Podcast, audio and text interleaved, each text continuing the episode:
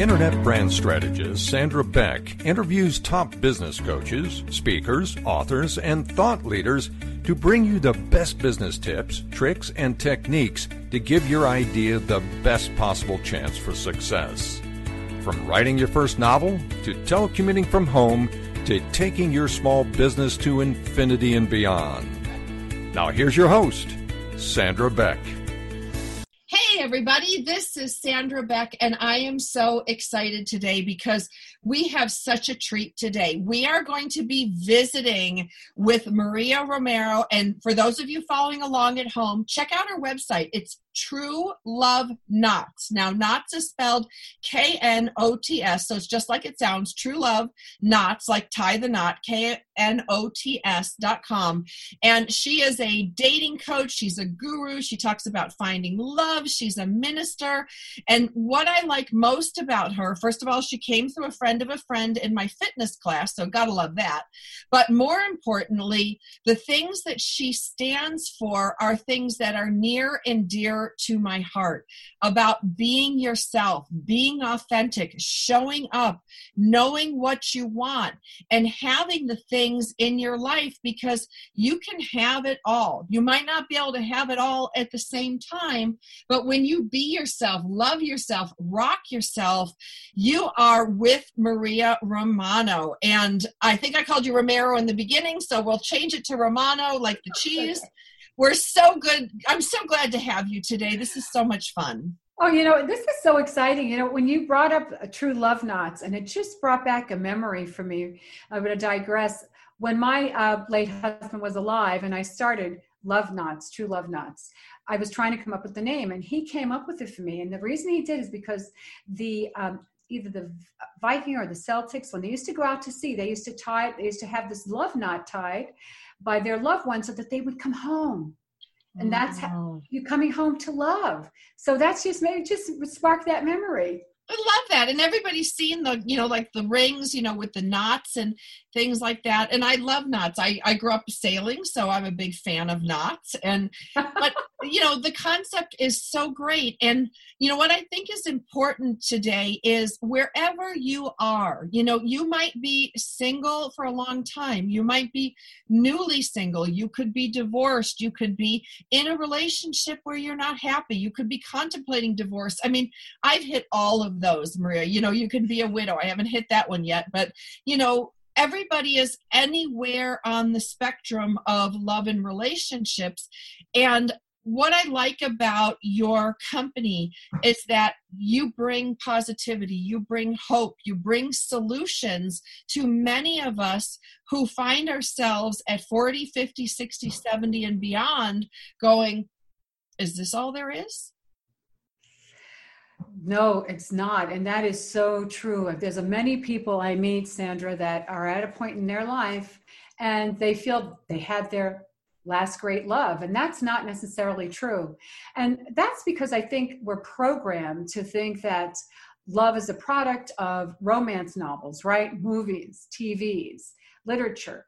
But it really isn't. And it really is it's something that you need to manifest yourself and you need to implement a game plan, a blueprint when you're ready to find love again. You know, I was telling you, I am a minister here. I've been doing this for 10 years in Las Vegas, and I've probably performed about 3,000 weddings over the last decade. Wow. I was hoping to get to a lot more than that this year because unfortunately, what happened with the pandemic, but people are still coming in to get married. And all the people that I have met, I have to tell you, they come from all walks of life, all ages. But they had a, they had they had manifested, they had made it a point that they were going to find love.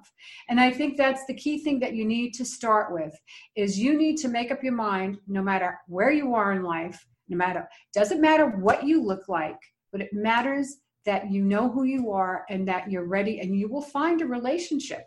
I agree. Well, and what I like about that is you're in control. You know, one of the things that happened to me, Maria, is I got up one day with a three month old and a three year old to find out my husband of 10 years had met someone else. He didn't want to be with me anymore, and within 30 days was gone and you know walked out on our life and our finances and on everything and you know i was scrambling to find who I was because I was a wife and a mother. Then all of a sudden I'm a single mother. And I don't like that term because it just feels icky. And I don't like the word divorce. So I don't use those words. I use recycled and I use a mom. And because labels, I think, can really get under our skin. Oh gosh, you know, and it's and it's true, and and there are many people that I have met that have unfortunately been in a circumstance where one partner decides okay they're disenchanted. And really what the thing is is there's like three stages in a relationship. And people then one of the, that stage you go through is the stage where everything is like in a routine and it gets mundane and happens. You know you have kids. Sure. so one person might be thinking about but you know the relationship used to be like this and oh it's not like this. And then they start the wanderlust sets in. And that's unfortunately where the the infidelity can occur. Um, but you know, when you come to a point in life and recognize when you get to a, I like to call it a mature level. Not everybody's mature, right? But then they realize, you know, this happens, but the grass always looks greener on the other side it's funny how you mentioned the grass is always greener or the grass always looks greener. I can tell you that I can guarantee that the grass always looks greener on the other side when you play Best Fiends. And I really want to take a moment to thank our sponsor today, which is Best Fiends. And Best Fiends is so much fun and it, it's a really great way to have some socially distant competition with your friends, your family. You know, it's got good music, the characters are cute, you get to collect them, and you can play with any age. And I think that's really important these days that, you know, this is something that my my elder relative could play or my young niece and nephew could play and we could all play together. And it's a unique and exciting puzzle game. Unlike like there's nothing out there like this. And they update their game monthly with new levels and events so it never gets old. And I do find myself playing in the weirdest places, Maria. Like sometimes I'm watching TV, sometimes I'm, you know, waiting for the spaghetti water to boil and I can just pop on and play a little game, you know, play a round or two. And it doesn't require internet to play, which is so important. So you don't have to worry about Wi Fi access or burning through your cellular data. And I like to collect the cute characters. And the music is really good. It's not like most games where the music drives me nuts. So Best Fiends has thousands of levels already with new levels, events, and characters added every month. It's hours of fun right at your fingertips. And don't forget, you can play offline. So with over 100 million downloads and tons of five star reviews, reviews, Best Fiends is such a must play. So download Best Fiends free on the Apple App Store or Google Play. That's Friends without the R, Best Fiends. It's super cute. They have little fangs. You're going to love them. So download Best Fiends free on the Apple App Store or Google Play. That's Friends without the R, Best Fiends. Now, Maria, we were talking about the grass being, you know, people think like the grass is always greener, but you know, sometimes it really isn't. And I think that that to me is like so much fun when you're the one that was left for the uh, greener grass. I've had many people come to me that have been in a situation like yours. And let me tell you, they gave up their assets, half their assets. Some of these people sure. are wealthy, and they found somebody that they thought was a better, sleeker model okay? Of course and it hurts you you you got those residuals right? From you know the insecurities that occur. You feel like what the hell's wrong with me? And then that person gets married and then they find out that that person was only attracted to other things wasn't who really who they were. They're sitting at home by themselves wondering like what did i do?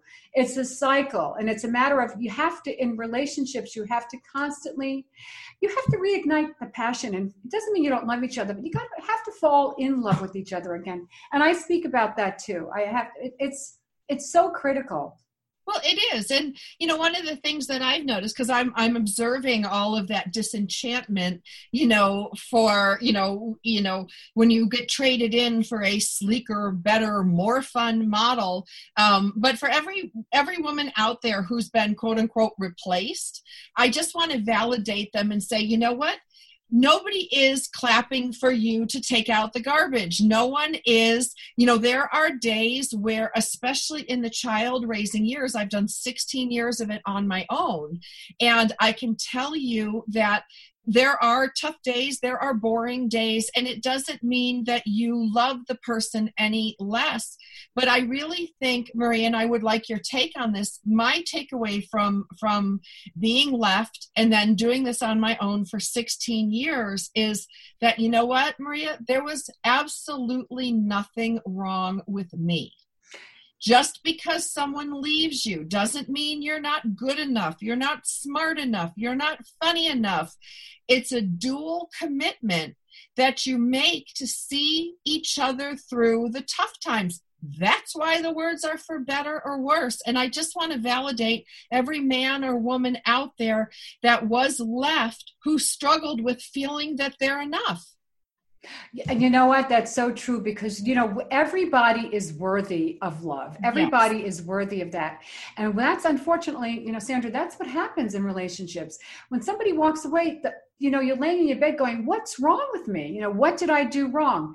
There's absolutely nothing you did wrong. Okay. And that's the key thing. I mean, yes, listen, relationships, sometimes we both have a bit of a hand in certain things. Sure. That's where, when you have a blueprint, okay and and you decide okay you've now experienced this. And that's what i talk about to people is what i talk about if somebody's uh, never been in love and never experienced love that's a different ballgame. But i really speak to people that have been in love that have been left whether they're widowed divorced and it hurts. And that's where you have to then t- pick yourself up. And you know what? Nobody can really do this for you. I mean yes no. if you need to go see a you know a psychiatrist absolutely. But you really you have to dig deep and soul search and recognize that you there are great you know you have great assets about you. And also we also have things that we need to work on that there's right, nobody's perfect. right. So you know the thing is you need to keep validating with yourself. And you know what i tell this is a tip i can give you and this is what i tell people is I, I talk about be yourself, love yourself, and rock yourself. But one of the things I do is you need to be yourself, who you are, and love yourself. So, one of the things you can do is you can start developing what I call your own love tribe. And that is people that have been your biggest coaches and cheerleaders in mm-hmm. your life. And they may be alive and they may not be alive today. But there has been people in your life that has helped you that has been the person that made you persevere to put one foot in front of the other and maybe get up and, and maybe even it's, it's children too. Sure. so when you take your love tribe with you everywhere especially when you're in a situation when you feel a little unsure and you don't feel good enough you don't feel like you belong heck no. You belong everywhere. So take your love tribe with you. And it does it's it's not easy. You've got to really learn to love yourself and really empower yourself you do. You do. Well, and one of the things, you know, that I've learned, you know, along this journey is that, you know, I have wonderful long term friendships you know i have friendships going back 20 30 40 years and i have a good relationship with my family you know things like this that go that you talk about that tribe. And that was one of the big things that i leaned on was this tribe of going look you're very lovable. Look we love you. We've been friends a long time so therefore you're capable of sustaining you know a long-term relationship with someone. And that's the one thing that i see so clearly now is I think, you know, when you're 20, 30, 40, 50, at each part of those decades, you want different things. And that's true. And that's where you talk about where you have to empower yourself and, and love who you are. And then you got to re examine who you are because you're a different person today right than you were 20 years ago before you had children and now during your children and what you want in a partner is so different than what you wanted 20 30 years ago yes. now you hope that if you're in a relationship that you've both evolved together. I mean that's everybody's hope. Nobody wants sure. to get into it. But if it doesn't then you just need to recognize you know what is really going to work for you. And you know what i tell um, friends family and clients? When you're in an early part of a relationship you've heard of that book the five love languages oh, sure. by dr gary chapman?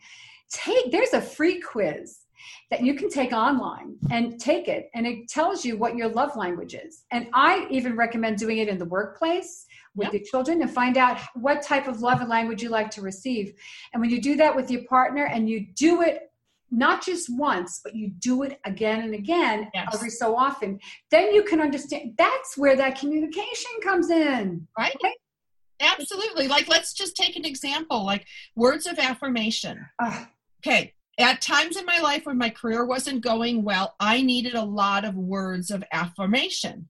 And then when I had my children, I didn't need so much words of affirmation. I really appreciated a present like a massage, you know, some sort of self care present. So I went from being words of affirmation to, you know, kind of gifts and presents. And then, you know, kind of once my kids got older, now I'm more about quality time. So mm-hmm. I have shifted in my needs in the matter of a decade. And so if I can shift, everyone else can shift. But I'll tell you, when you have kids, and Maria, you got the joy of meeting my children who are only two and a half years apart one giant, one tiny, one kind of hippie, one kind of conservative. But one of them is really very much words of affirmation, the other one was gifts. Now they've gotten to their teen years and have completely reversed.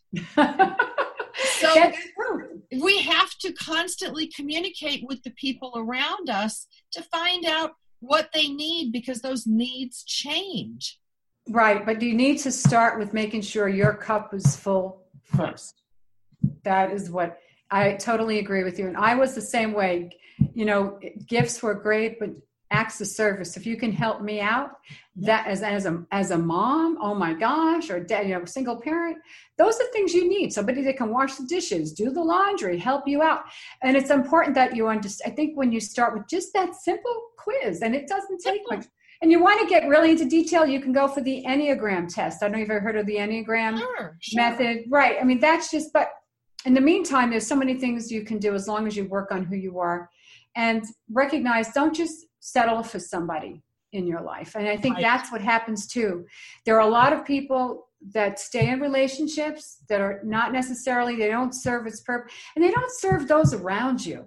Right? No. I mean, you've seen, so even though that was devastating, who knows what could have happened if, you know, if he wasn't willing your partner but then he stayed for the children's sake. So that's well, always tough it's a tough call, you know, and honestly, I look back now and go, his affair partner gets a Christmas card for me from life. Because when I look at the person that I married and who that person has become, they're like night and day. And I don't, you know, because I think we change when we're di- when different experiences, different relationships.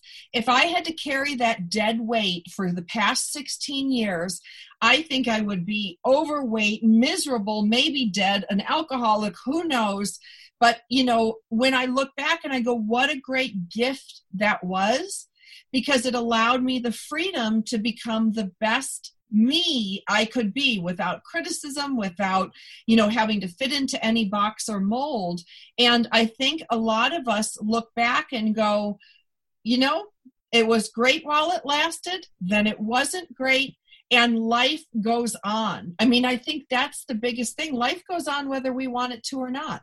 It, it does. That's so true. You know, and I felt and I didn't have the same experience you did, but when uh, Frank passed away, and Frank had a heart transplant in 1997, so he oh, wow.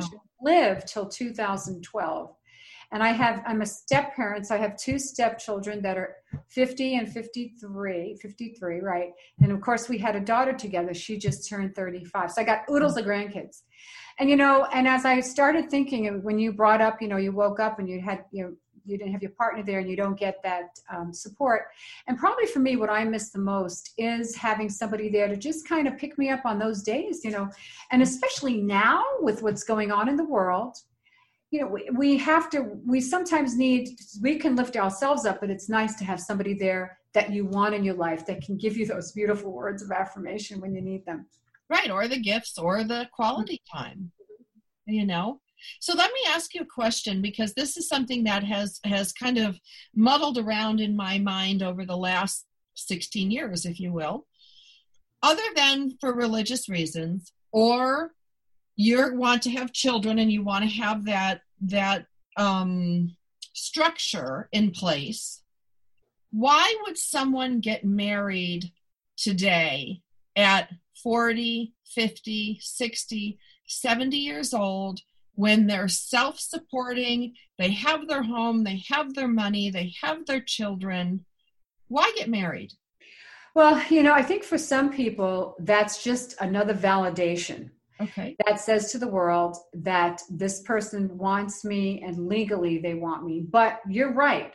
In today's world, you don't have to get married if you're not going to be maybe raising kids together because you want to write you want to be able to set an example maybe for your children. But you know it's interesting i marry lots of people that have been together 30 years 40 years and then they decide they have kids they did it all and they want to get married because they feel now is the time.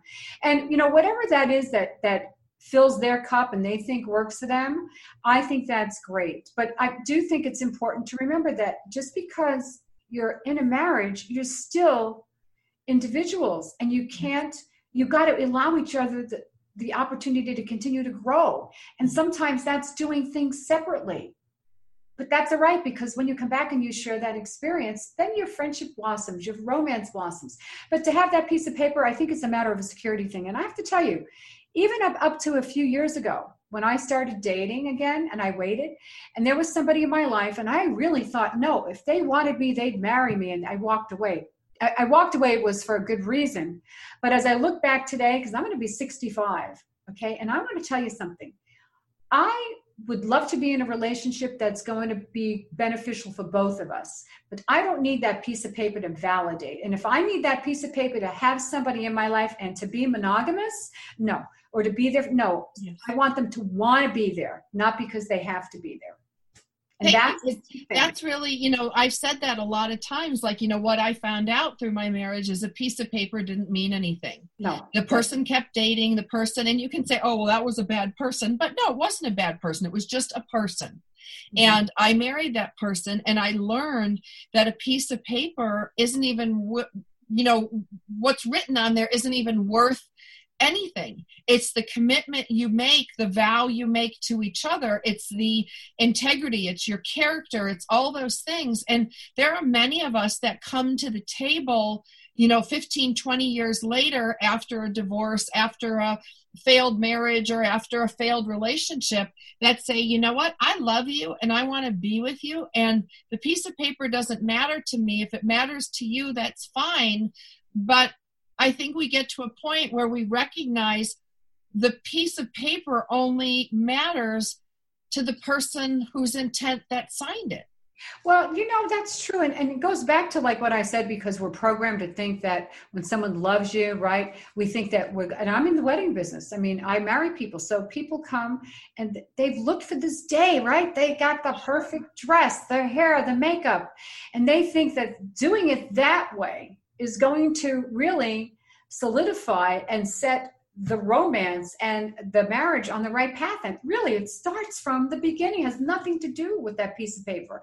Although i have to tell you i do this is what i always tell people. If you are going to cohabitate together you need to have some sort of legal document and not necessarily i don't mean marriage but have somebody draw up some sort of domestic agreement that's going to really benefit both people. And that's the key thing because you never know what can happen. And that's what i recommend especially if you don't think it's going to be marriage. I hope none of my christian friends heard this. No but i mean here's the thing like you know well we, we can talk from a spiritual standpoint or we can talk a legal standpoint right, you know. exactly. Entangling legal things in our country is a big mess and you know right. when you commingle funds when you commingle these things like i could see getting a marriage with a separate but equal prenup. I have mine you have yours. Anybody walks away anybody breaks the fidelity clause whatever. Go our separate ways you know no co-ownership of things. But that's not reasonable for a lot of people. You know that's reasonable for certain people. But one of the things that i find really interesting is the idea that a prenup means somehow I love you less. Hmm, I don't think so. It means I love you more because I'm making sure, you know, that I'm protecting you. Because you could buy a home with somebody, and it doesn't even have to be a prenup. It could be just an you have a legal agreement, sure. and you buy a home, and something could happen to somebody. They could pass away to an accident, an illness. So there you are, right? You've bought a home, you've made an investment together, and there are heirs And sometimes I hate to say this, but sometimes heirs are not always the nicest people when their parent was around or their, you know, whoever the heirs are. So you need to protect yourself in that respect. So I look at it as I love you enough. I respect you enough so that we have everything spelled out. Right. And money does change everything. Oh gosh, it does. It, and you know what? It's great if we can live on the land without, you know, pre, you know, Adam and Eve, but it's just not the case. No, it's not the case. And you know, it's fun to have these conversations because they're very um we're giving people permission today to mm-hmm. Think about these things without judgment without you know um, violating anything for anyone. We're just having a conversation giving things for people to think about. Because i think you know when you talked about the idea the wedding if you set off the wedding nice the marriage is going to unfold. Well that's hollywood. That's romance novels you know almost every romantic movie that you watch, and I'm a big Hallmark watcher. I love those. Last night, I mean, I, every night lately. Yes, you know, Christmas in July. Who doesn't yes. love it? But that doesn't mean I have the expectation of my partner to be the Hallmark guy and that, you know, I'm the Hallmark girl. Their stories, their fantasies, their things. But I think we are culturally conditioned in this country, especially, to believe that the end is the marriage. When the marriage is just the beginning we kind of have it backwards. That's true. There's a beautiful poem called the art of a marriage by Wilferd a. Peterson. Have you ever heard it? No. And there's a part in the poem that said the courtship should not end with the honeymoon. It should continue throughout the marriage. But you know it's an interesting point you make sandra because generationally we are different. And there are uh, currently we have six generations right now which is really unheard of when you think about it. sure. it and of course, you have the Gen X generation, millennials and Gen Xers, and then you have boomers like myself. So, and some of us are conditioned that the end result is marriage. However, you have some millennials and you have, I think it's Gen Y, Gen Z, that they don't necessarily feel that way, that they no. make a commitment. And I heard an interesting vow from a couple that got married. I did their wedding in a helicopter uh, about a year or so ago. And this was so interesting because they said to each other, I'm committed to you for as long as my heart is in the relationship. Wow. Wow. That was profound. I have to tell profound. you. But they they had decided to get married. But you know what? I think it's it's becoming a very common that you can cohabitate, that you can raise children together, and and still have a a, a great relationship, and still go through, just you don't have that piece of paper, but you have everything else intact. Right. I mean, it's kind of, you know, it's it's kind of an anything goes, but I think at the core of this is what is okay for you. Because, you know, my marriage was not a happy one. And so I'm not really gung ho to run out and get married again. But that doesn't mean that I don't give up hope, you know, for maybe having that someday. But when I look at the opportunity that people have today you know, I was raised very strict Catholic, and then I married a Jew, and that was a big deal. So we had to have an African Methodist Episcopalian minister marry us because she was my college roommate. She was a, a, theological student at Northwestern when I was there, you know. So all of these things that were like, whoa, you know, for the time that I got married. And then I look at my friends now, their kids are getting married, and they get to choose. They get to choose what commitment means to them. Like you said, that heart, you know, as long as my heart is in it.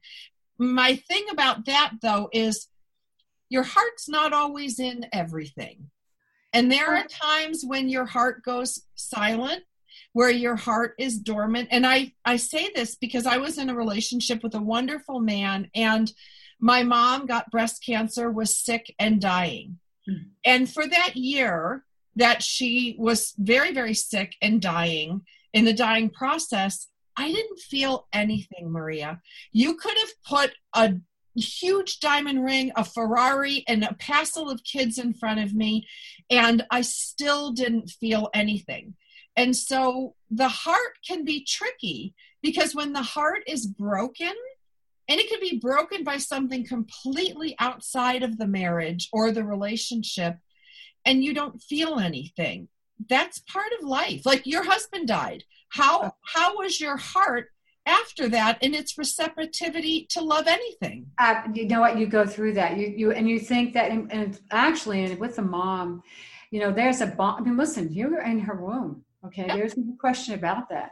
And, and, that doesn't mean every parent feels that way about their child or every child feels the way, but obviously you were there and that is something that is like a part of you. Yes. And I think when somebody that is close to you that passes, it's as if your heart is cut in half okay as if somebody puts a knife through it and that and it takes time to grieve and people need to give themselves the time you know it's interesting sandra we don't give enough time in our country to have people grieve oh absolutely and i, and I went to some great grief counseling uh, courses and i heard this great doctor and i'm trying to remember his name right now but anyway he um, he talked about a, a large company hired him because there was a gentleman whose four year old son was killed in an unfortunate accident.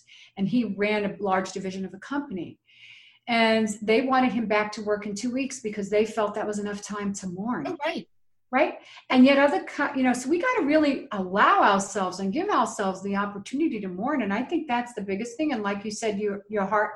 So even if you had somebody in your life at that time, I think that that's where um, it's always good to go and take some additional grief courses because yes. there's so many stages. It's like you know any addiction, they have that third what 13 step process or 12 step process. But the point is, that you need that because the person in your life needs to under, kind of understand. They don't know how you feel exactly, but they can maybe empathize, and I think right. empathy is is important. That's well, and you know, let's talk about grief for a moment here because you know the grief yes I, I, get a kid a mom a spouse like those are big obvious ones. But there are grief associations as deep as that with somebody who's had a pet for 17 18 years. And i've seen people kind of look at people and go well she had that cat for 19 years. Like that's a loss. You know your foreclosure on a home. Absolutely. That's a loss. Like grief is associated. We we very much accept it for death. But we don't accept it for divorce. We don't accept it for financial loss company loss losing a job after 20 years. Like all of these things do contribute to that grief you know, that's uh, Dr. Alan Wolfelt. That's who I went to see. He wrote over 35 books, and you can look him up. I know he speaks throughout the country. He taught, he wrote different books. People that are coping, like you said, a, a way of a lifestyle, their pet, their child, having a diagnosis, Sure. A medical diagnosis too. So there, and that is a loss because what you're thinking is that diagnosis is with the whole family, with your friends. So it's not just that one person, and that that is so important that people understand that it's not just the per. And to have somebody say you had that cat for 20 years, it's like they said, well, you had your husband for 33 years. Well, right. you know that really that's the worst thing you can say. That's, right it's the worst thing people don't when i when i went and took some of these classes i went oh my god here you say oh you know god got another angel god no you know what people don't look at it that way no. But I do console myself because I am a Catholic and I do feel that my late husband's always there with me, watching me. So sure, he's the angel on shoulder. Right, right. But it's taken you how many years to get okay with that? Uh, well it's eight years it'll be and it really took me a long time to get over that. And i think and that's interesting you bring that up because when people jump from relationship to relationship and you've seen it as well as i have you really need to take the time to heal and you really need to understand why that last relationship might not have worked. Right. And examine that before you move on that's, well, yeah, because you when you move on, I mean, I found a lot of people. I'm slow. Okay, I'll be the first one to say it. I was late to get married. You know, I'm late to figure out my life. I had my kids in in, in later years. Like everything was late for me, and about a year after my marriage uh, ended and my mom died, they ended the same. My marriage ended in July. My mom died in September. So I had compounded grief and I went through a foreclosure during this process because of the divorce. So, you know, kind of a whole bucket load full of stuff. But people kept saying, well, how come you haven't moved on? like really you're still grieving over your mom and i kind of would go through this grief wheel of going something might trigger my mom then i would think about the divorce then i would think about the foreclosure like you know it was all mixed up but I felt this pressure from a lot of people to move on quickly because my grief caused them discomfort because we live in a society which is if you don't like it, chop it off. If you don't like it, lift it, fill it, plump it. You know, we're, we're not aging, we're aging backwards, you know, all these different philosophies. And grief is ugly. And relationships ending are ugly and we don't live in a culture that supports those ugly moments. And they need to and maybe maybe what we're talking about today is going to spark some conversation amongst people around the dinner table. So speaking of your mom you know there's times i'm sure in your life that you memorialize her. Maybe you go down the aisle in a grocery store and you see a can of campbell's soup that just might you know whatever it is that tr- you should you should stop you should memorialize her. She was an important part of your life, and there is no reason. And that's the toughest thing for people that are in relationships and the person had maybe they lost their spouse or whoever because they need to understand that even though they might love that new person there were things that they enjoyed in the past and even if it's a divorce there were still things you're going to memorialize and you should be free and feel free to talk about that and not have somebody say ooh they didn't get over it. That's not the case. They're just sharing. They're memorializing the good parts about that person's life Absolutely, yeah. absolutely. Well, you know what? This has gone so fast. we could talk for hours, and I'm sure we will. I can't wait to have you back.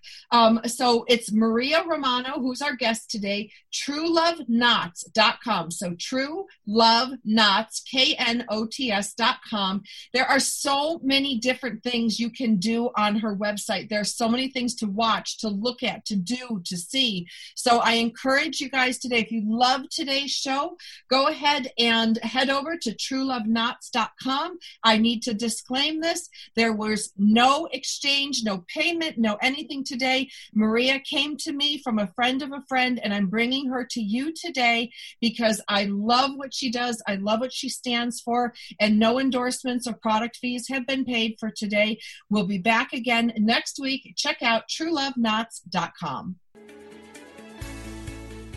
On behalf of Sandra Beck, we want you to get out there today to make more money with less time and effort so you can live the life you want. Tune in next week for more tips, tricks, and techniques on Coach